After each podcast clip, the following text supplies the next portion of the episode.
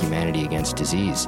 I am here with guest Ozay Moore, and I am sans Kavita Chapla today, but we'll try and bring her in uh, later through the magic of editing. So, welcome. Thank you. Thank you for having me. So, Ozay, can you tell us just a little bit about what you do?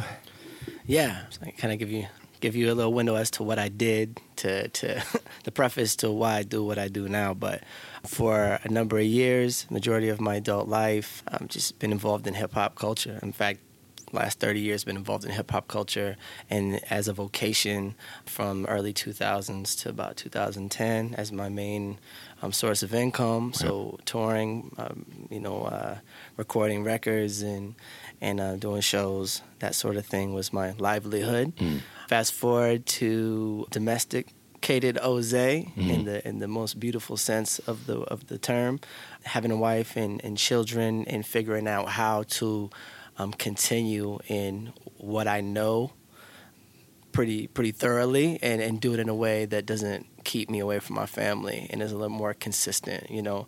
So yeah, now I am the executive director and founder of All of the Above Hip Hop Academy, which mm-hmm. in essence is a, a mentoring program through the medium of hip hop culture. So it's one part preservation of the culture, one part mentoring, one part support, and a platform for for youth to be able to navigate hip hop culture and find their voice, and mm. you know, um, there's all sorts of sorts of attributes to being involved. But yeah, just just utilizing the culture and engaging in the culture in a way that that that benefits young people in our scene. You know. Okay. Yeah.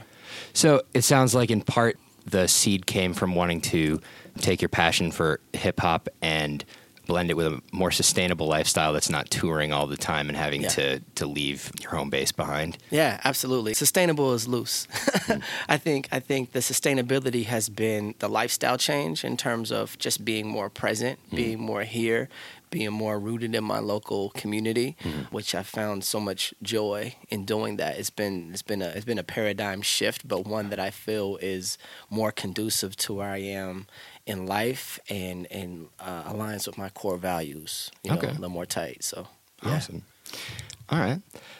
So one thing I wanted to get into a little bit, I think a lot of our audience, including me, may be kind of ignorant about the foundations of hip hop and what does it mean to you and how do you think it can bring people together and and be used for positive change? Yeah, so so the phenomenon that is hip hop culture has always has always brought people together. You know what I mean? Like like originating in the South Bronx, you know, early 70s, late uh-huh. 60s, early 70s, essentially was just a response to what was happening, the despair, the the the lack of resources, the the lack of oversight, the the abysmal you know, power structure and political structure and climate of the time, especially in the South Bronx of New York City, you know, youth began reclaiming their humanity through through dance, okay. through through aerosol art, through block parties, and you know this that sort of thing, mm-hmm. toasting and kind of emulating what they saw James Brown or Cab Calloway do, or the Last Poets or Gil Scott Heron do on a microphone in support of a DJ who was uh-huh. just spinning at a block party for the community, yeah. out in the open. You know what I'm saying? In the parks where people were hearing the music and coming and vibing and, and enjoying the um, the scene, the uh-huh. space that was created as a pop up You know, it's it's creative space making or place making at its finest. Mm. You know what I mean? And from that, just kind of like those are the building blocks and just building off of those platforms that were very much engaging a community in real time with real people in real spaces, sorting through and navigating real pressure. Hmm. You know what I mean?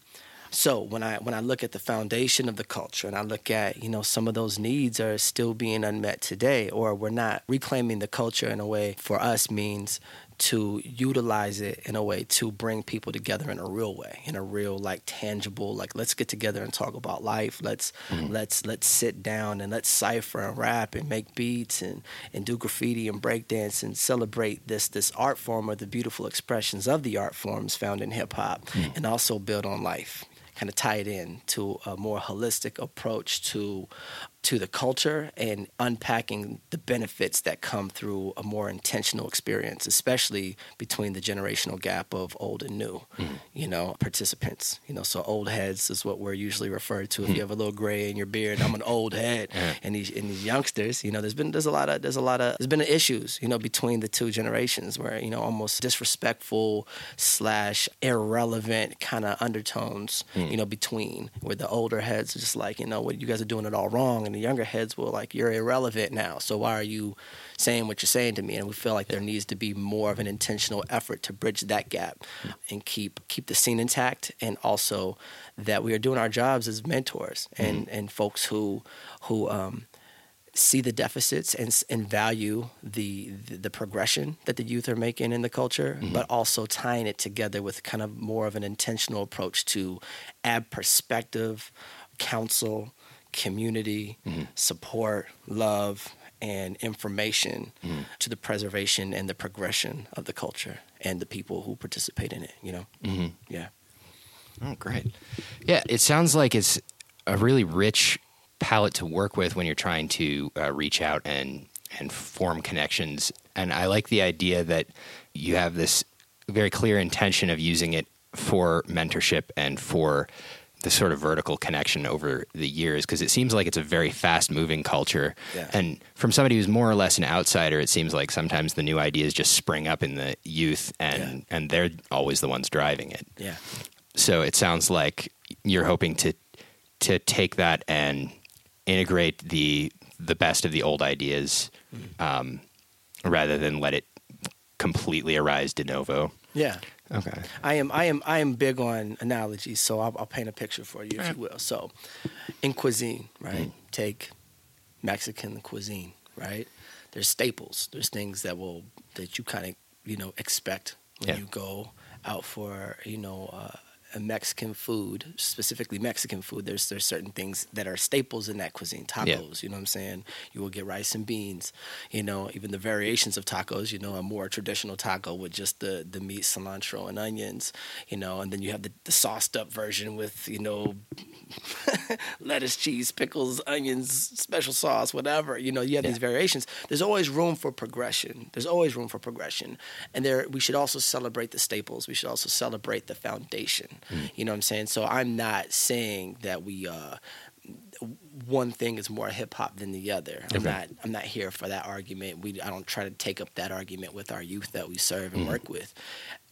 Instead, I'm saying let's paint a bigger, broader picture and learn from each other. It's a pedagogy in a sense, you know, yeah. where where I am the facilitator of this learning experience, but I'm very much engaged in in learning from the participants mm-hmm. as much as they are learning from me. So it's this reciprocal experience where I'm learning from the younger heads and they're they're learning from me as well. Mm-hmm. You know what I mean? So um, I like those analogies because you know when it comes to food, it's like there's certain things, and, and the kids will agree too. They'll be like, yeah. well you know, if we're talking about like something that's something that's made to be digested quickly, it doesn't have a whole lot of nutrients, and it's just like it does the job. It's quick and easy. You can talk about pop culture mm-hmm. and how these machines are pumping out music and material and tacos and Big Macs and quarter pounders. Yeah. You know what I'm saying? Just for consumption. Yeah. You know, and just to do the trick. You yeah. know, to satisfy the craving but not necessarily give you the nutrients all the time. You know mm-hmm. what I'm mm-hmm. saying? And so we use these analogies all the time around, especially around food, because everybody can relate. Yeah. But um,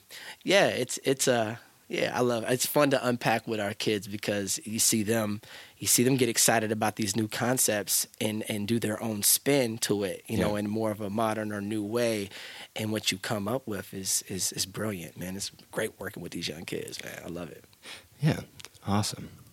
So, what are some of the challenges you've faced so far, as both as an artist and as a community organizer, with all of the above? You know, uh, I, feel, I feel like some of the challenges early on were just, you know, the the flip side of the coin of what I just said. You know, stepping into spaces, feeling like we had all the answers, you know. Because mm-hmm. AOTA, All the Above Hip Hop Academy, was birthed out of this. Like, I, I recognize an issue between the, the, the generations in hip hop. And I feel like they're doing it wrong. Hmm and we got to go and educate them. We need mm. to inform them on how to do it. Yeah. So a lot of our experiences were just very much very top down approach. Like we're just going to inundate you with our philosophies on hip hop and Gotcha. you know community and this, you know, opposed to allowing it to be reciprocal. So I think that was a lot of our own our own issues in the beginning have been just ourselves. You know, living in a in a city like Lansing, Michigan, where there's not really an industry for music. There is mm-hmm. a scene, you know, that Mm-hmm. Yeah. kind of been in largely, especially in hip hop, has in the past been really codependent on MSU and the revolving door there. Mm. Yeah. You know, so you'd have like a, group of students who are all about it. You know, let's let's push it, let's push it. Then they're gone in four years. Yeah. And without passing the baton, you know, the culture kind of like has to start over again, or the scene has to start over again. Yeah. Um, but there are there's a lot of like you know legends who have been here Mm-hmm. and have done their thing here and have branched out into other cities, other markets because again there just hasn't been a, a scene here. But we have a lot of legends that have, been birthed and bred here in Lansing. Now what we're trying to do is create that bridge between the newer generation to those legends mm-hmm. and to the current participants and kind of encourage and provide for a more sustainable, ongoing scene and culture in Lansing where folks can benefit from the culture, mm-hmm. keep it intact, build on it, elaborate on it, and actually own it. So it's not in the hands of, of those kind of coming through the revolving door of graduates at MSU. So um, yeah, the scene, uh, just just our city, our climate has been kind of an issue trying to navigate. Um, uh, yeah, yeah, yeah. Between ourselves and just the size of our city, those are those have been kind of the the two main things that have been tricky to navigate. But we've also, as of recent, seen a lot of support with the with the new mayor and um, and and his uh, his council and his his folks.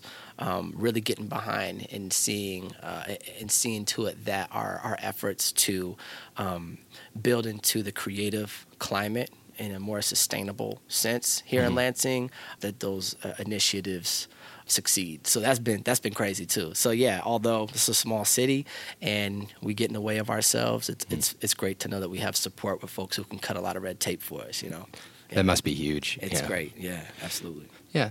And kind of building off of that, what are the biggest results you've seen from this sort of intentional stewardship of the scene since you've you and your collaborators have started to make your moves? we've seen support from you know academia you know we've seen support from msu schools you know community centers parents who are who are deathly afraid of hip hop mm-hmm. culture as they see it Yeah. and are are looking to you know maybe at one point in time loved it and were very involved and it was it was their language. It was the voice of the teenage angst and the the, and the, and the youthful rebellion you know? And I think I think parents who know where where it can go, you know, and the and the and the philosophies and ideologies you you can subscribe to in hip hop and Yeah. where it could take you.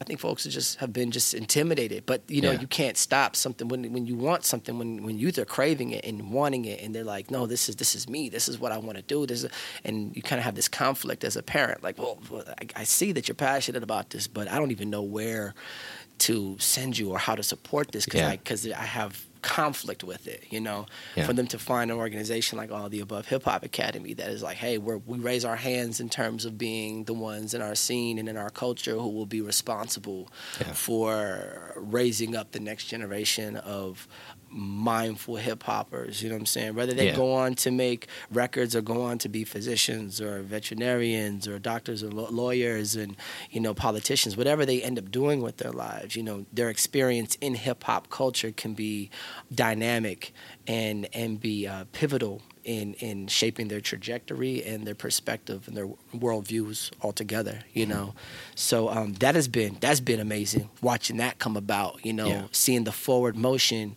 of the cultures. Um, you know, uh, the the opinion, the public opinion, or, or the the general consensus uh, in terms of the capacity for hip hop begin to develop, change, and and broaden.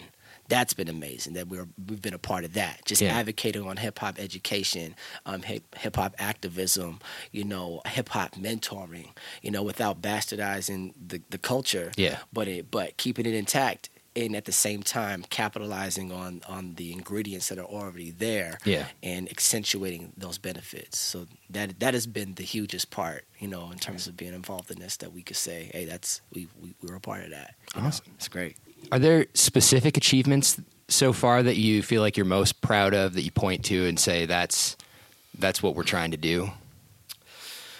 every kid that we you know that we see light up in in class and get it and tell their friends about the program in our in our, our beat making classes or our rhyme writing classes or our our breaking classes you know to see the communities begin to develop you mm-hmm. know like right in front of our faces we know kids at sexton high school kids at eastern high school kids at everett kids DeWitt, you know, uh, East Lansing High School. You know, we know that outside of games, football games, basketball games, or having mutual friends, you know, sometimes these these high schools that are no more than five to ten minutes away from each other are very disconnected. Oh, you know what. I'm saying? And the and- but we're finding as we're in these high schools, there's so much talent there. Hmm. There's so many kids who are finding their voice in some expression of hip hop Hmm. culture, and to be able to tie these communities together to say, hey, we'll do a class or we'll do a workshop at your high school, but then we'll take that to the Blue Owl Coffee Shop as an Uh-huh. open mic and say, we encourage all these high school members to come out,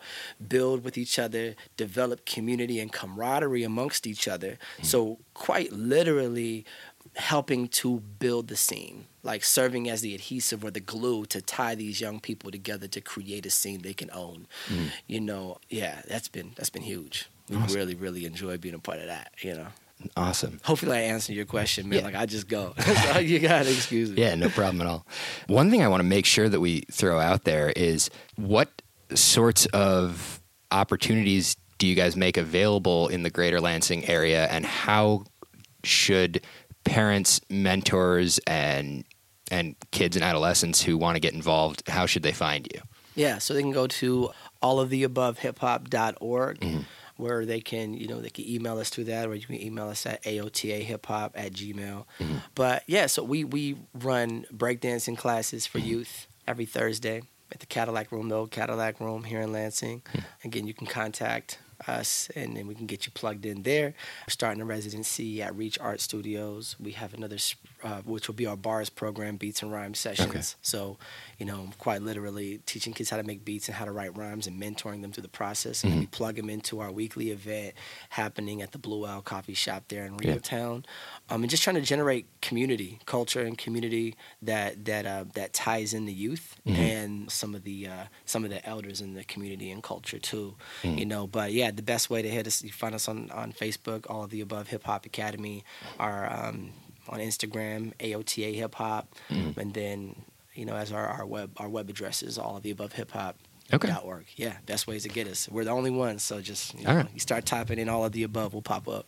Awesome. Yeah. All right. So another question I had for you is uh, who are your biggest inspirations, your role models and my biggest role models, man. Uh, I, got, I got I got quite a few of them. You know, sheesh. Are you talking about a from an artistic standpoint, or uh, ac- academic, or or social justice, or like what are Oh some? man.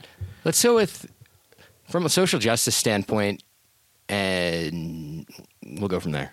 Yeah, I think the first person that kind of you know pops into mind is a good friend of mine here in Lansing, Tashmica Torok. And she leads the Firecracker Foundation. I'm really inspired by her work, you know, working to provide resources and opportunities in healing and therapy hmm. to youth who have survived abuse, Okay. sexual abuse, in, in the in the broad spectrum of that. I'm just inspired by her. She's just relentless with it. She hmm. goes and gets it, makes it happen. And so locally, I mean, I have a lot of a lot of people I look up to and a lot of people that I that I'm inspired by, but you know, her name pops up right away hmm. in terms of somebody locally that I can look at as an example of of how to do this well and to do it right hmm. and keep the main thing the main thing and fight for it and Yeah. collaborate, find allies, find resources, find money and and really just do it. Yeah. You know, make an impact. Yeah. Nice. Big up Tashmica. for respect. Yeah. Thank you. All right.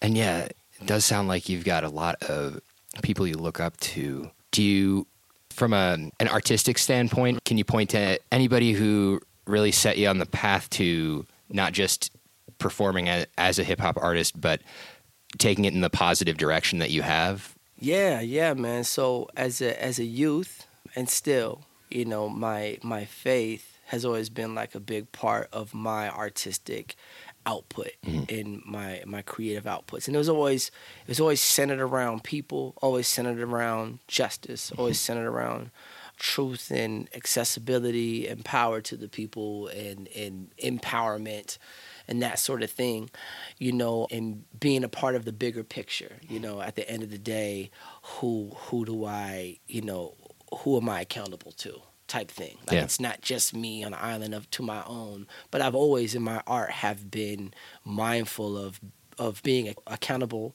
you know, in my faith to God and also to my community. So that was mm-hmm. an easy transition, and not even a transition, but an extension okay. of my disposition. Was like, you know, it's not foreign for me to be accountable to somebody. Yeah. You know what I'm saying? I, I that's kind of like in my in my in all of my artistic expression has always been the element of that gotcha. and so being able to say you know what I'm, I'm going to do this for my for my community or for the people or for those who are downtrodden or those who are underrepresented or misrepresented I want to be a voice huh? you know what I mean so you know artistically I came up in scenes where that was kind of a common thread you know mm. going on the road with uh, all sorts of artists and, and traveling and kind of meeting people cut from the same cloth and yeah. fabric artists too many to announce but in the independent hip hop scene, mm-hmm. you saw a lot of folks, especially on the West Coast, you saw a lot of folks who are about social justice and utilizing their platform to speak on things that were happening uh-huh. um, in our communities. And so, like I said, this is the names is too many to announce. Yeah. But locally in this region, uh, folks like One Be Lo, Okay. You know what I'm saying? You uh, go by One Man Army of Binary Star. Um, always had mindful music and did it so well hmm. creatively. One of the best MCs I know, and and incredible and, and incredibly intentional about the use of his platform and his words. Hmm. You know, uh, the Black Opera folks here gosh, on the West Coast, Crown City Rockers were a lot, the Procussions back in the day. My crew, Lightheaded, Braille, and Ohmega Watts. You know, the list goes on and on and on and on. So many people. But I've always just been impressed and inspired by folks utilizing their platform to do something important and bring to light issues that are important. Nice. You know what I'm saying? Yeah. Great. So, what are your goals? What direction do you want to take this in going forward? It sounds like you've made a ton of progress mm-hmm. uh, in the community, gathering support, reaching large groups of people. Yeah. Is there a next step? Do you want to just keep doing this and see how it, it grows? Yeah. Are there any any things that you haven't yet launched that are brewing? Yeah, yeah, for sure. So, right now we're very mobile and we keep we're intentional about that keeps the overhead down obviously you know as resources are, i wouldn't say they're scarce but you got to get you know you got to seek them out sometimes they're tricky to find but yeah. we're getting them and and we're so we're so thankful for the support we've gotten thus far in the future we imagine you know what the YMCA is to health and wellness in in sports mm-hmm. having a similar situation, a facility starting locally, regionally, maybe nationally, internationally, hmm. moving forward, where it, you have these hubs and spaces where you can plug in hip hop activists, educators, participants, artists, philosophers, and um, you know, journalists, you know, designers, yeah. you know, dancers, all that. You can, you can kind of create these communities in spaces, physical brick and mortar, yeah. where you can come like a hip hop rec center, you know, that's organized and put together in a way that it can be sustained, not only from a financial aspect, but also from a cultural aspect. Mm-hmm. You know what I mean? Where there's accountability, where there is camaraderie and healthy community, you know, and that's we're planning that out. That'd be awesome. a little bit down the line. But, you know, in the meantime, just generating the movement, building on the momentum we have already. Mm. And uh, at some point in time, yeah, having having physical brick and mortar that we can that we can set up in a way that we can replicate and integrate into various different communities and scenes across the states. Yeah. You know, and beyond maybe. I can see that being absolutely huge. I mean, the idea of third spaces is something that's definitely in the the zeitgeist, mm. and I, I love the idea of the third spaces in our communities being more about making and less about consuming. And it sounds like that's something that you'd be able to achieve with this. Yeah, yeah, man. It's it's uh it's exciting to think about. You know, I I'm you know I'm up all day. This is all the potential and possibilities of, of all of the above Hip Hop Academy and what our what our community is doing and will do. I think about these things twenty four seven. Awesome. You know, so yeah, it excites me, man. But you know, trying to bite off only what we can chew, because at the end of the day, it's it's, it's quality over quantity. We Yeah. even we, that approach in how many youth we serve. You know, we don't we don't measure the success of our programming by how many kids come in contact with us. We measure it by the lives and the trajectories that are uh, that have been impacted and, and redirected or changed, or the amount of growth and and realization our youth, you know, come to their own conclusions on behalf of. You know what I'm saying? Like mm-hmm. they they decide for themselves they want to make music that's like this or they want to speak on issues in their community although culturally it's it's so countercultural Yeah. to do so at, at large. You know what I mean? So these are the things that inspire us. These are the things that like keep us motivated to do it and are largely how we define success. Seeing seeing things change around and turn around for the good. We love that, man. So if it's if it's ten kids or ten hundred, you know what I'm saying? Yeah. Um, we're we're just moving forward, you know, little bit by little bit. Great. Yeah. All right. So, being that this is the podcast against disease, I feel that we should talk about Mhm. some of the health, Let's talk about it. how we can uh, plug health in with this. for sure. So, I mean, it's pretty clear from the discussion we've had so far that the work you do has a lot of potential for good in the health of communities and people. Yeah. How do you feel that that we could help you? What do you think are the biggest unmet needs of the kids, teens, and, and families that you work with from a health standpoint? You know, that is a complicated question with a very complicated or layered answer. That's I fair. I think some of the issues we see in our community stem from things that have nothing to do with the issue Hmm. um, and more to do or with the issue of I mean, I guess yeah, they fall in the category of health. Yeah. They also are are tied into accessibility, Yeah. uh, power, resources, uh, legacy. You know what I'm saying? So on and so forth. Social justice issues, socioeconomic issues, equity issues. Yeah. So it's layered. I mean, there's a lot of things that we can um, that we can begin to unpack, and that's and that's and we are not the the professionals in all of these things, you know. But I do see I do see accessibility being one of the core the core Ed, accessibility and education Uh-huh. on, on on on on the benefits obviously we're in the business of culture creating Yeah. you know what i'm saying and that is an uphill climb Mm. so when you are trying to expose or explain or convince someone or a group of folks or your community of the benefits of something that is countercultural and isn't accessible but is worth worth being a part of although the results aren't immediate Yeah. that's that's difficult it's difficult you Oh, know yeah. what i'm saying but it's necessary you know we i believe culture kind of carries a lot of things it, it's where it's where sustain it's where you don't have a pop-up and it does good for that week and then the weeks preceding that you know nobody shows up Yeah. you know that's a cultural issue where it's not of high value in the culture Yeah. you know what I'm saying? So yeah, I think that's it. You know, um, creating a climate and culture where where where where things are celebrated, acknowledged, understood, and also accessible.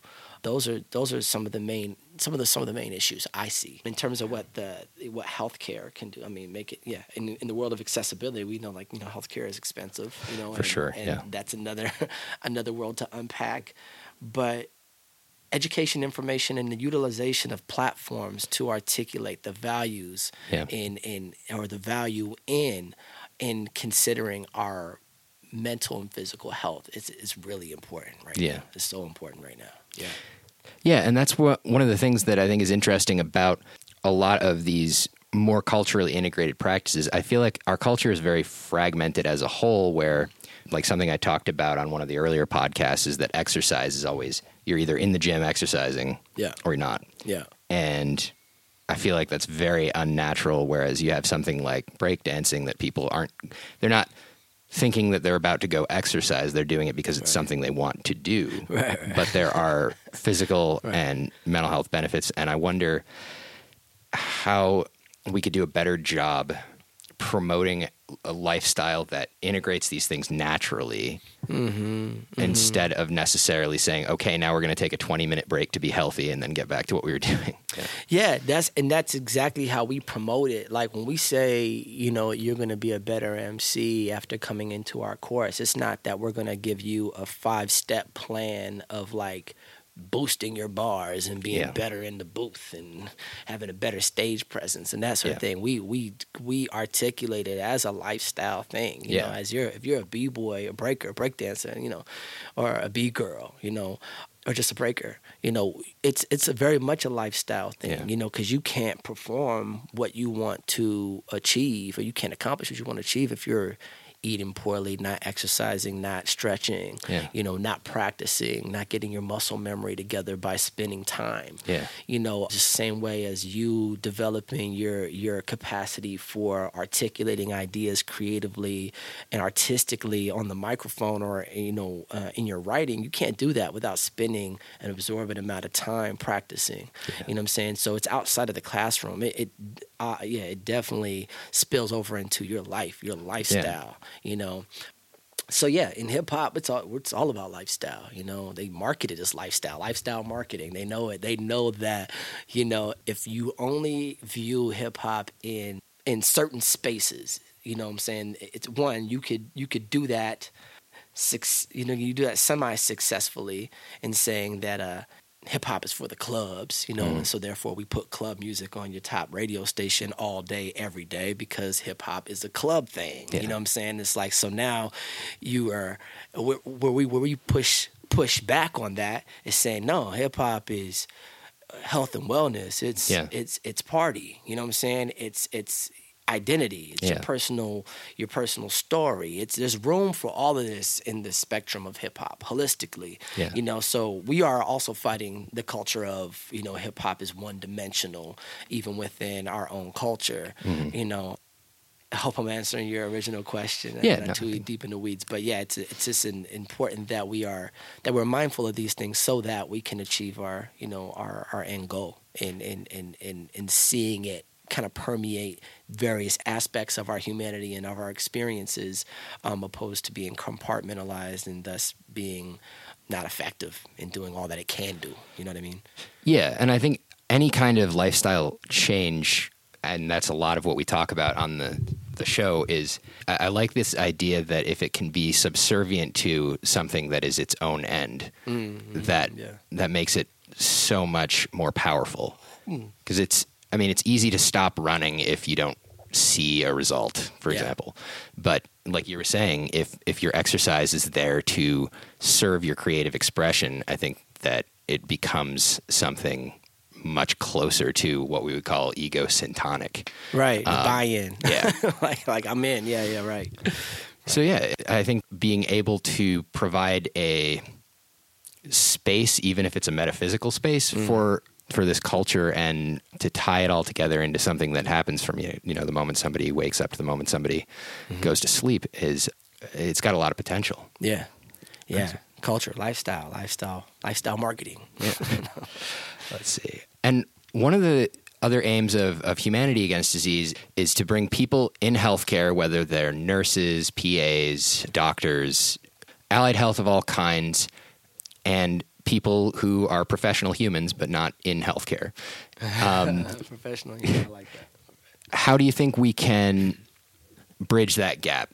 Uh, it seems like uh, we may have started to get it at some of this, like you were talking about access. Yeah. And I, I feel like we in healthcare don't always do the best job of reaching out and getting our heads out of the hospital and into the community where the the person who might be a patient in 10 years could make a small change instead of having to come to the hospital and have a major operation or have to be on a course of medication that they wouldn't have needed. Yeah.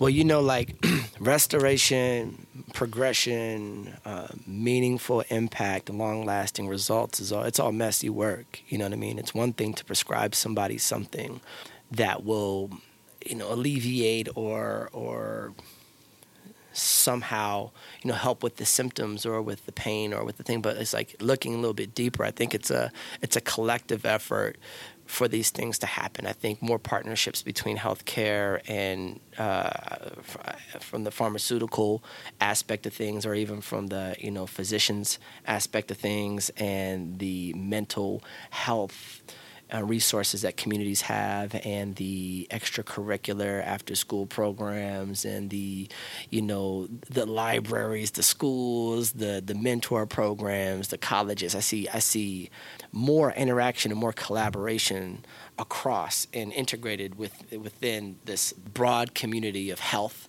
mm-hmm. you know what i'm saying and wellness and development kind of having unified plans of attack on how to do that better and more efficiently and more effectively and and not for immediate results but for the long-term benefits and outcomes yeah. that will be uh, su- substantially better than than what we're what we have right now. You know, right now is the culmination of all the years prior to this, yeah. and and uh, of folks like trying to move or push the needle towards something better. You know what I'm saying? And we still are looking at a society that's you know very broken. Yeah. You know what I'm saying? And communities that are very very broken and underserved and under resourced and XYZ. So how do we move the the needle forward to to do better and have a better future. Well, that's that's a collaborative effort. That's all of us working together. You know what I'm saying? So I feel like the medical world just collaborating more with folks to to provide the resources in a way where and make those connections between the benefits of you know what folks are already doing. So, for instance, if we're to the to the idea of a of a b boy class or a breaking class, you yeah. know what I'm saying? We have kids that are there, or families and folks who are there already because they want to break. Yeah. They want to learn how to do the moves, Mhm. right? That's that's the hook. That's the catch. That's Yeah. the that's the buy-in. I want to learn to flip, or I want to learn how to windmill, or spin on my head, or all that. Right? If we started a session off with somebody, you know, or had like a, a practitioner come in and just explain the health benefits. Do you do know that when you do this, this is happening? Yeah. You know what I'm saying? Do you know that when you engage in this, your mind, you're creating neural pathways that will benefit you? To make those connections, Yeah. and to educate more, I feel is important. So to piggyback off of the points of interest, Yeah. and to and capitalize off of that that magic that happens because engagement is the hardest part. Yeah. If you can engage and then give nutrients, you know what I'm saying? It's like, ah man, you just you just gave me all kind of vitamins in that spoonful of sugar or whatever Yeah. it was. You know what I'm saying? I think that is that is a creative way to do it. Yeah. Without it absorbing, you know, ninety percent of the of the class. Yeah. But there's tasteful ways to do it. And I think I think we as um, as community leaders and, and folks and leaders, especially in hip hop community, figure out ways to to better tie that in as segments, as little brief intermissions and interludes of potent pieces of information and and a, and a resource to the folks who are already bought into what they're engaging in. They came for the raps and they got a little bit of like physical and mental health and wellness along with that. You know what I mean? I think that'd be amazing. Yeah, I mean, it sounds like there's an abundance of teachable moments there. Absolutely. And we just need to see where it makes sense. There's a lot of of rich soil that we can throw some seeds into and and help people grow. I think we live in a time right now too where where hip hop is being validated in a different light too. Like, you know, um, for Harvard to, you know, have the program and the and the in the situation happening there where they are they are really celebrating hip hop culture um, in a way where you know you have modern day Shakespeare's. You know, we talk about literacies. Yeah. You know, what is what is literacy? You know, how do we define whether or not someone is literate or, or illiterate? You know, and how can we better evaluate that? What are some other metrics we could use to figure out, you know, where people are in the on the, on the literacy chart? You know what I'm saying? Yeah. And looking at hip hop as a as a valid mode, as a valid medium to explore intelligence, to explore literacy, Yeah. to explore, you know, even self exploration. You know, so it, with that in mind, I feel like folks in your field, folks in other fields who have are have not in the past been connected to hip hop Yeah. culture can look at, oh, well, that's a actually that's that's kind of an organic and very seamless intersection Yeah. between that culture and what's happening there and and what I do. There's Yeah. benefits. You know, I always like the the report on on freestyling and you know, you got these these these neuroscientists who were like geeking out on like what happens in the brain when you freestyle. Yeah. You know what I'm saying? And plugging folks up to to all sorts of monitors and looking at the brain activity on the screen and Yeah. saying it's a crazy amount of activity that's happening. This is actually brilliant stuff. I think Yeah. I think with that kind of information, uh, I think there's a lot more natural intersections than we give credit for. But it will it will require folks in these other fields to start maybe to get creative in, in, in, in terms of locating those intersections and then piggybacking off of that interest and, and Yeah. figuring out ways to deliver the information. You know what I mean? Awesome. Yeah. If you could change one thing about human health right now, after what you've seen, what you've been through in life, if you could snap your fingers and make one big health change, what do you think it would be? Oh man, it would have to be somewhere. It'd be in the mental capacity. I think. I think that's where it all starts. I think the battlefield is in there. It's in your head. You mm-hmm. know how you view life, reality, yourself, your community, people, your artistic expression, your value. How you view everything stems to where you put your priorities. You know what mm-hmm. I'm saying? I feel like mental health, and it, you know, it's kind of become like a a buzzword or a cliche. Not a cliche, but you know, once things become like everybody just is talking about it, just a lot of conversation around it, you know, it's hard not to I've always been that way. Get get skeptic, you know what I'm saying? Like, ah, the popular opinion, the, the masses are talking about this, it's mainstream now, I'm not really interested. But in all actuality, like, you know, mental health is a it's it's a real I think I think yeah, man. Everything stems from your perspective. You know, if your perspective is is wrong about something, ultimately it's going to play into how you carry out and go about living your life and Yeah. the decisions you make, what you prioritize, the the lifestyle changes that are healthy or detrimental to your life experience. You know what I mean? So, uh, yeah, man. I I, I would say more work in the in the way of mental health, especially with those who are in power and hmm. those who have a platform. You know, I don't even need to I don't even need to go into detail of why. But, you know, it's it's a real thing, man. I think I think there's a lot of pressure around celebrities to be perfect, to be to be infallible, and then when caught in their humanity, almost to maybe either justify their their wrong or inhumane decisions based upon their place and what the power they believe they have or their influence. You Yeah. know, where numbers and follows are real equity.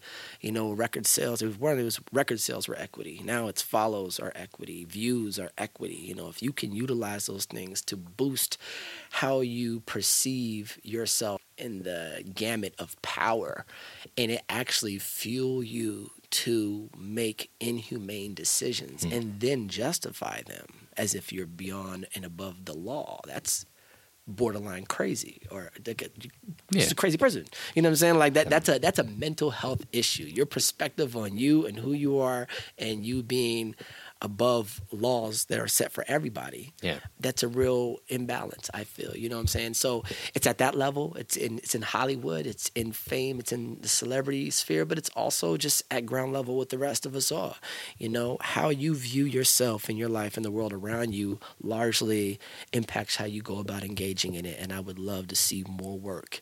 Not just in the in, in the extreme but more on the day to day like how do we keep ourselves healthy mentally Yeah. you know what i mean Yeah, and that's been one of the challenges. I mean, you're preaching to the choir on, on Yeah, this, yeah, yeah, but. Uh, but it is like so much of the mental health challenges we face are on a continuum. I Mm. mean, most of us go around with you know some degree of low mood from time to time, Mm-hmm. some degree of maladaptive coping, these kinds of things. We might not have what you would classify as a mental illness yet, Right. But we could all use to be a little bit higher on the mental health spectrum Mm-hmm. in some way. So I think I get what you're what you're driving at. Yeah, like you can be, you could be, you can adopt unhealthy ideas without being sick. Yeah. You know what I'm saying? Like I could, I could be staying up too late, you know, uh, eating bad. I mean, I was unhealthy all holiday season. You know what I'm saying? I was sluggish. I wasn't working out. I was eating an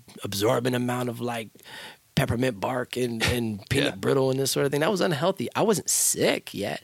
But if I continued in that, yeah, I was sure to get sick. You know what I mean? And I think, yeah, in that continuum, just being able to find balance and be able to recognize when you've, you know, adopted an idea or a philosophy or a, a disposition that may not pan out so good for your well being. Yeah. And I think we live in a time where it's hard to make those like definitive statements too because it's what's right for you may not be right for me and Yeah. folks there's a lot of pushback on shifts in culture that you could say you know what this this might not be so healthy for not only you but for us all. You know what i'm saying? It's like well who are you to say what's this is just me living you know as, as much eh, eh, kickback not to get political but just as an example you know that michelle obama got for trying to have some hand in regulating you know school lunches Yeah. you know just it's like well who are you to tell me what i what my kids can and cannot eat? You know what i'm mm-hmm. saying? I mean that's a real thing culturally.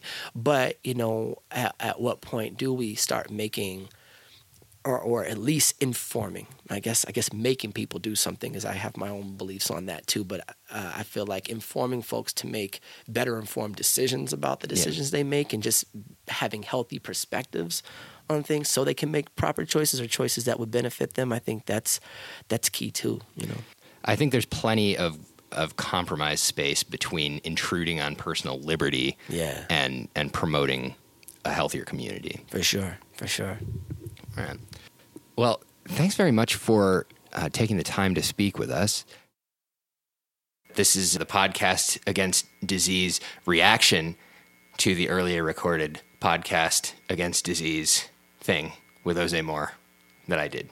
First off, Cody, oh my gosh, what fun! Yeah, it was a blast. Well, first off, Ozay Moore is an amazing person, as evident by the podcast that he just gave, but also his voice is so cool. Yeah, it's pretty evident that he's put a lot of time into developing his flow. He- Just the the way he speaks is uh, impressive. It is. It's a freestyling voice. Yeah. Whereas, Cody, you have a podcasting voice. Um, well, hopefully we both do, right? Hopefully. I don't know. I think I'm just prone to laughing often. Oh, well, you need to spend more time thinking about how life is pain.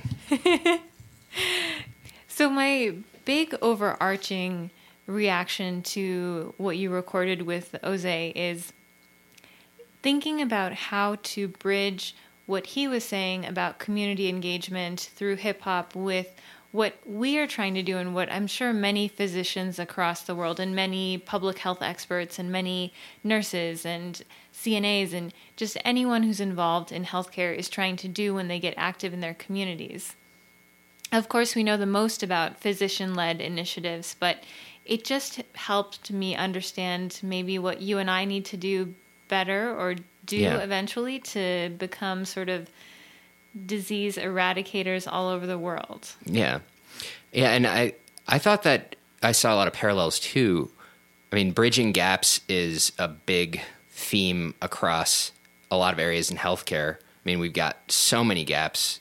We've got you know allied health and doctors not speaking the same Yeah. language, research and practitioners not speaking the same language, and of course, people in the community and people within healthcare not speaking the same language. So it's interesting to see that the theme extends so far outside of medicine and as you can see with the all of the above hip hop academy that they were trying to bridge an entirely different gap being mm-hmm. the the generational gap within hip hop which is equally important mm-hmm. and may have an even bigger impact because I mean the reach of that culture is absolutely enormous and is ever mm-hmm. growing. Totally agree. So, I mean, just some of the things that he offered as advice for how to be successful when he was talking about what kind of support you need, how he said that all of the above Hip Hop Academy was getting support from universities, local government, the mayor, schools, parents. I think that's pretty cool that his organization has been able to get support from so many different realms of human activity and human life. Yeah, and I think it just speaks to the fact that his message is really resonating with a lot of people and that he's really been able to transmit that passion. So I think that as an organization, we in Humanity Against Disease have a lot to learn from him since we're still very much in our nascency. Yes, we're like small, tiny embryos floating in some primordial soup. We're like, yeah, we're like a blastocyst at best. And that's just like a tiny collection of cells. As a sidebar, I realized listening to this interview that I apparently use a lot of very pretentious words, so I'm going to try and try and fix that. I'm glad that this is causing you to self reflect, Cody. That's very important. I also realized how many G's I cut off my words. Is that from living in Michigan? I think it's from living in Michigan. Another thing that really resonated with me was when he was talking about capitalizing on resources that are already there. I think so often people try to just be innovative and be cool and do their own thing where they're not really integrating themselves with what's already available. And then, of course, we're going to run out of resources if people are trying to sort of create them out of nowhere. Yeah, I think that there's a theme of working together there, mm-hmm. and there's so many opportunities to align with existing forces. I mean, things that have crossed my mind are I mean, faith based organizations have been active in communities across the country and across the world since like the dawn of time. Mm-hmm. And I think that charities that ignore that are probably missing out on great resources and great forces for good. Mm-hmm. And that's where I was thinking about how we might be able to tap into that at some point by Yeah. being a faith neutral organization that doesn't purport to adhere to any specific belief system so that we're not excluding anyone. Mm-hmm. We might be able to find allies in multiple different faiths so that we can have a very inclusive message. Yeah, I like that. And I mean, by the same token, we, we have the opportunity to potentially ally with organizations like all of the above and plug into a hip hop culture that resonates with a number of different age groups and a culture that is traditionally not one that is well reached by healthcare outreach. I mean, certainly people have been trying, but due to a lot of the factors that we started to tap into, mm-hmm. I mean, between cost and access and mistrust. I mean, going back to the Tuskegee syphilis experiments and those sorts of things. The I'm not trying to conflate hip hop communities with African American communities 100%, but certainly there's some overlap there. And there's every reason for African American communities to mistrust the healthcare profession after some of the awful things that have been inflicted upon that community in the past, even by uh, Johns Hopkins, which now is, of course, trying to be a little bit less shady. Totally agree. Those are still very uh, palpable sentiments that people have uh, even today. When I served uh, jury duty in in the city of Baltimore just a couple months ago, somebody brought that up during our deliberations and suggested that doctors were experimenting on the person who was filing the lawsuit. And that was something that I thought was just something that we read about until one of my fellow jurors told me that. And then I was like, whoa, this is super real and super present today. Yeah, and it is wild. It's hard not to be offended when you're you're coming in from the physician side and Yeah. you're hearing somebody accuse you of experimenting on them, and it's like I'm doing what's in the textbook, and this basically hasn't changed in 40 years. So this is about as far as you can get from experimenting. but on the other hand, you don't necessarily have the, all these reasons to trust me either. So Yeah. yeah, We're super shady as doctors. absolutely. And I mean, there are so many bad physicians out there, as there are so many good ones, but that's kind of the same way in every field, right? There's probably the same number of good and bad people in hip hop culture or Yeah. anything else. Yeah, and I mean, I feel like there's so many opportunities. I, guess we might be running off into the woods a little bit, but I'm really interested in one day trying to address some of these sources of mistrust, like maybe diving a little bit into the opioid epidemic and maybe who's to blame there. Yeah. Because certainly physicians are not blameless, but there was a lot of miscommunication and intentional misleading in terms of like what the risks and benefits of opioids oh, were Oh, yeah. And that of course tarnished our reputation and caused an incredible amount of public harm that's still being sorted through right now. Yeah, that's so true. The ramifications were huge for what we were doing. It, I'm to continue on this sort of aside that we're going on. Just yesterday, I was thinking about how, you know, it's often hard for people who have chronic pain and some degree of dependence on opiates to feel okay it sometimes it's hard for them to get these prescriptions because they have to come in every so often every month to pick up this prescription. Sometimes they have to give a urine test. And it just made me think that i know all of these are sort of safeguards but you know people always suggest that oh we've gone too far the other way. And i thought you know this is reasonable but what if somebody really is struggling to get to and from clinic and they can't come to all these you know this frequently?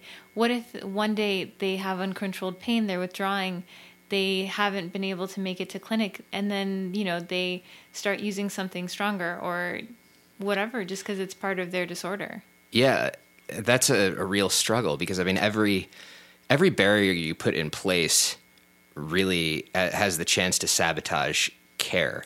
I mean i think we've all been in that place where even going and getting the extra lab if it requires a trip to an additional location yeah. means that we're just not going to do that thing. Yeah and I mean, I've been there as somebody who's now a doctor and presumably cares about these things. so I can only imagine how it hits people who feel that healthcare is the business of outsiders and is not something that they're passionate about. You know? Yeah, absolutely. That was another thing that Ozay brought up that really resonated with me, where he was talking about how working in the community is essentially an extension of his artistic expression and sort of his value system. I think this is sort of similar to the value system that a lot of people go into medicine with, where naturally the extension of wanting to help other people and learn about the human body is to do that in a sort of community based, more common, everyday, population based way. And then I think something happens to where we either get so busy or so wrapped up in the here and the now that we forget to to extend beyond ourselves and do that extra bit. Yeah, I mean I think that that is one of the major sources of all this burnout and moral injury business that's going on in medicine is that we usually get into it because we care about communities and health and wanting to make a difference. Mm-hmm. But we find that there are so many barriers and our hands are tied in so many ways that it gets really far from just the, the transaction of one person trying to use their knowledge and skill to lessen the suffering of another human being. And it gets to the point where it's all about documentation and compliance and billing and all these sorts of things. And I can see where a lot of people get very disillusioned. I mean, there's layers upon layers that we'll hopefully be able to go into as mm-hmm. the podcast continues, but it becomes incredibly frustrating because, I mean, as I was remarking to one of my uh, colleagues at the ward today, the work I actually believe in in an ordinary week, I could probably pack into a an eight hour day, if that. And most of the rest of what I do is either being available for emergencies, which to a certain extent I believe in, or dealing with logistical hurdles, whether it's seeking out records, whether it is attending lectures, which can be beneficial, but of course doesn't have any direct benefit to patients. And a lot of it is either documenting things or taking actions to obtain other documents and just dancing around this system that is way more complicated than it needs to be. Absolutely. And it, it's just incredibly frustrating. Absolutely. Cody, now I'm going to flatter you a little bit and say that I was really impressed by something that you said where you talked about how when you and Ozay were talking about third spaces and communities, how you said we should focus on making instead of consuming. Yeah, I think that that's something I'd really like to explore more because it's becoming more of a, a, cultural phenomenon. I think there are things like make spaces and maker fairs, and I love, love, love the idea of these YMCA's, as Ozay put it, for things other than just physical fitness. Now, not to not to talk down about physical fitness as a passion. But if your passion is hip hop, if your passion is some other form of music, if your passion is woodworking or farming or anything, to have access to those resources in a shared space could be so cool and so positive.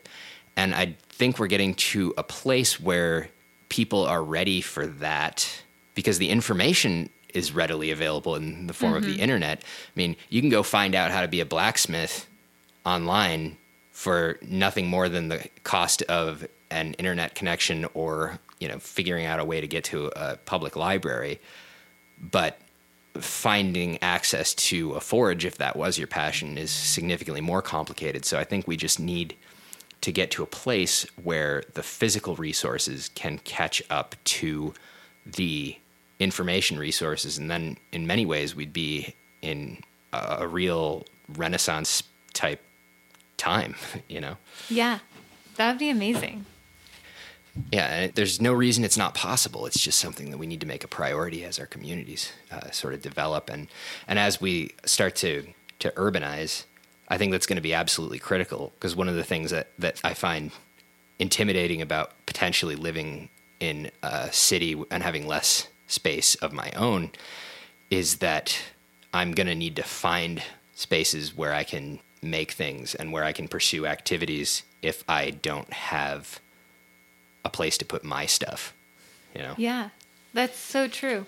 It makes me think about how in college, my last year, my senior year, my university set aside one sort of university building that was kind of abandoned and they turned it into this giant art space. Mm-hmm. So there was mirrors and bars for dancing, there was a ceramic studio, there was painting spaces, and it was so cool to walk in there. You just instantly felt this rush of creativity when you walked in because there were so many different people doing so many different things, but all doing things that made them happy and collaborating and being inspired by each other. Yeah, and that just strikes me as super like utopian, I guess. Yeah. The, the only challenge to that is how do you how do you regulate it and how do you avoid the both the tragedy of the commons with like people stealing crap or uh, or just people abusing the resource or people breaking things or not respecting it. So it becomes a delicate balance in that we we also have to have a culture that respects the shared properties. I mean, we lost the bike share in Baltimore because people were apparently taking them and like throwing them in the in the Chesapeake Bay. So you got to think back to like this is why we can't have nice things and what are we going to do about that? That's true. Very true, very true. We're getting really excited and idealistic, but we also have to be very reasonable. Oh, I think we should just go with pure idealism. Idealism plus fury. and I don't know, we'll press through it. I think idealism plus fury does get people a pretty far far way in achieving their goals, so you're not wrong. The next thing that I really liked that Ozay talked about is when he was talking about how do physicians get out of the hospital. That was your question, of course. And then he told us that we should collaborate more with other people, connect with what people are already doing, and find tasteful ways to do it. Which I think he kind of highlights three really important things. That one, we just have to go out and work with people. Next, we have to sort of join along with things that are already happening instead of maybe trying to create new things from scratch or mm-hmm. create things that are perfectly aligned with what we want to do and then finding tasteful ways to do it. I'm sure there are so many non tasteful ways that people have tried to change the health of a community.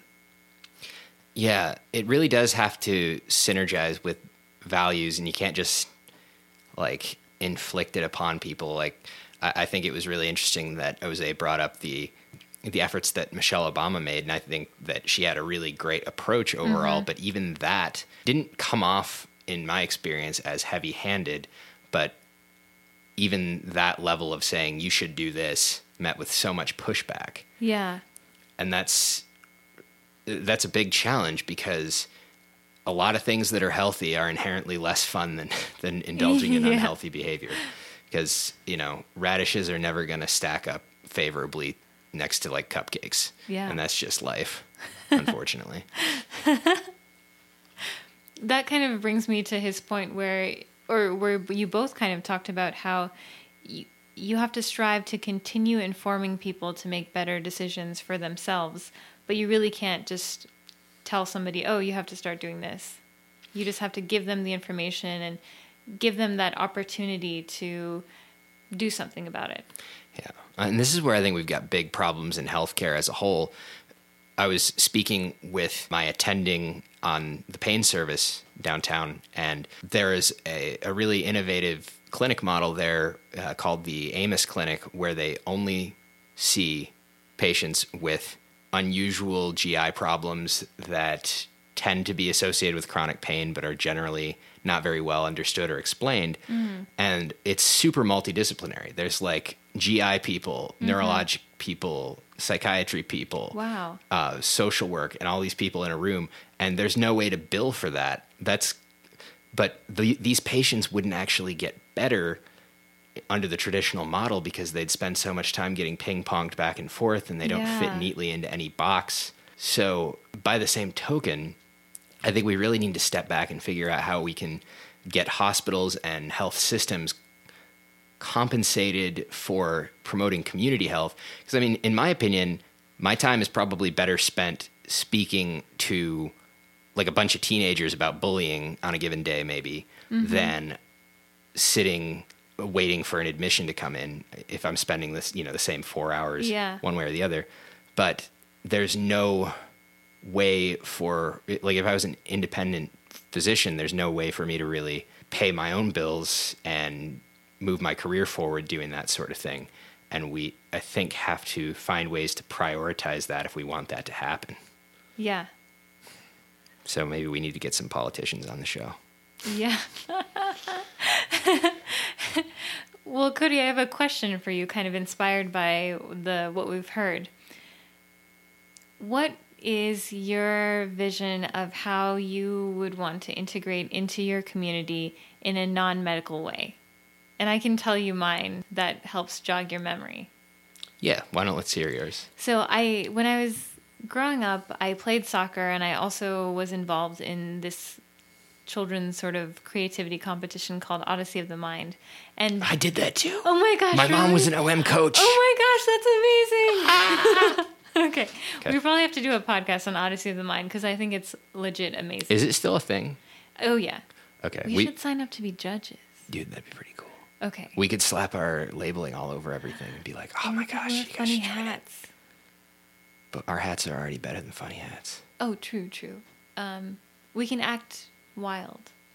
All right. Oh my gosh. Well, okay. We have so much to talk about off the air.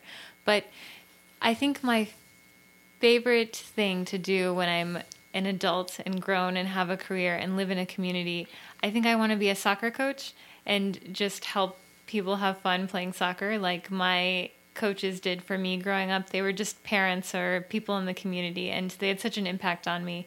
And then and or be an OM coach or judge because I feel like those were also people in my life who completely encouraged me to be wild and wacky and think outside the box and just they were willing to roll with any mm. ideas that we had as kids. So I think both of those uh, is how I'd want to be involved in the community, regardless of what else I do. Cool. Those sound like awesome ideas. I think for me, it's going to have to be Tai Chi. I mean, that was the. Oh, yeah. For, for a long time, and maybe even still now, one of my biggest things. At one point, I read in a book that, like, if you haven't done something for humanity before you die, you should be ashamed of yourself. That's I, am paraphrasing. Quote. But I was like, well, what have I done? Because I've spent a lot of time getting educated and whatnot. But yeah, the the one thing I could point to where I was like, okay, I probably did something good for somebody was teaching Tai Chi while I was an undergrad at a community center called Gier Community Center in mm-hmm. Lansing, Michigan, and I set the rate super low so anybody could show up and mm-hmm. learn. It was like fifteen dollars for an eight week session or something Whoa. like that, where it literally was like I think people were calling in and say like, "Is this a mistake?" But I didn't have a lot of experience teaching, so I also felt that yeah. charging a bunch of money would be bad. But then the other bit was I didn't keep any of the money, and I told everybody that up front. It was all going to this scholarship fund, so someone was able to go to summer camp. So somewhere, somebody went presumably to nature from Lansing who wouldn't have been able to do it otherwise. That's awesome.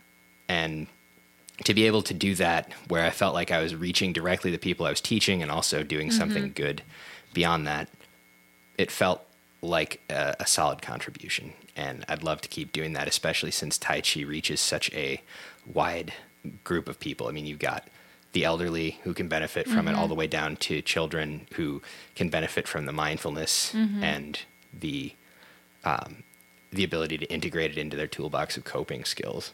That's awesome. Well, I think that in a way is a cool example of how we can engage in our communities using things that are already present and doing it in a tasteful and creative way. Because none of these things are specifically, hey, let me improve your health and this is what I'm going to do because I'm a doctor. But it's kind of like, hey, I'm really interested in this and I'm passionate and I want you guys to benefit from my expertise and passion for this area.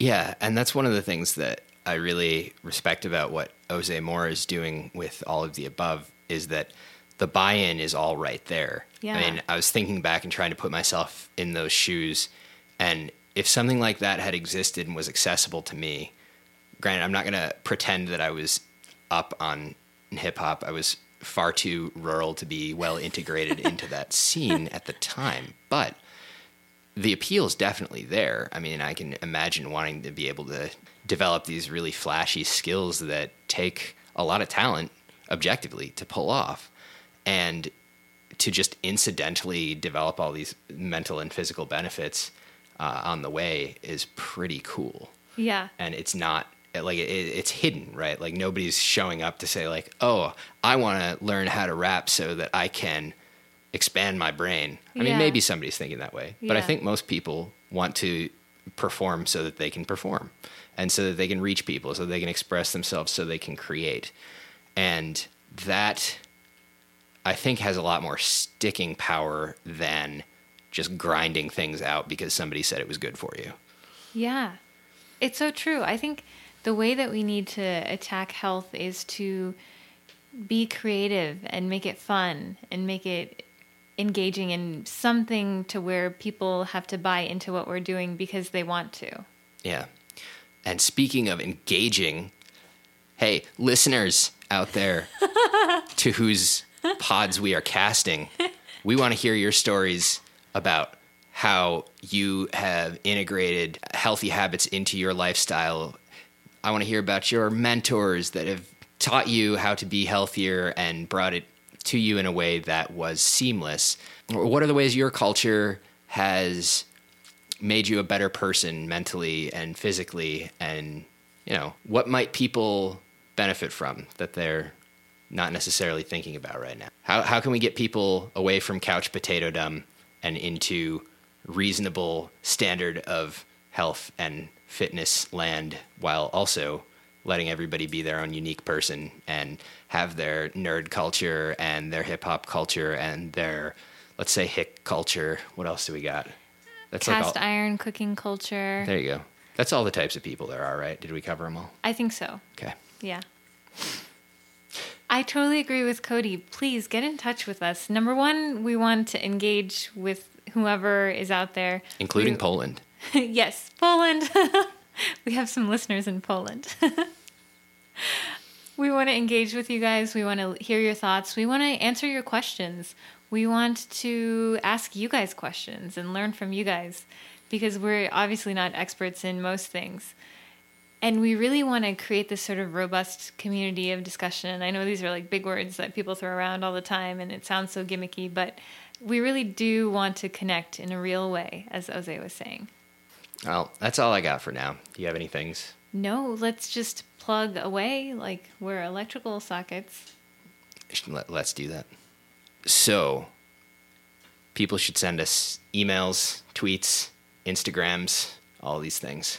Yes, Instagram is against disease. Email is against disease at gmail.com. Facebook, you look up against disease. Or just, yeah, Humanity Against Disease, I think. Yeah, you Google Humanity Against Disease for our website. And is that all of? Oh, and then what's Twitter? Twitter is uh, at Against Disease. Wow, they're all pretty similar. Yeah, I mean, we're pretty, hopefully, pretty easy to find at this point. And if you are listening to this, then you already found us in podcast land. If you guys like the show um, and you review us, that would be awesome. We're trying to get more reviews and more ratings so that we can kind of climb the, the charts and reach more people. So that would be a huge help to us if you think this is the sort of thing other people might want to hear. and if it's not, then tell us what we should do, because we're still very open. Yeah, because if you if you drop us on the one star bomb and write us a scathing review, then it will harm our self esteem, but it might be less constructive. We might overdose on chips. Yeah, and that would be uh, that would be bad for us. Although we have not yet covered the harms of salt, that might come someday. That's a complicated topic. That is, but we'll do it, because we're here. Okay, and that's kind of everything. That is kind of everything. All right, bam.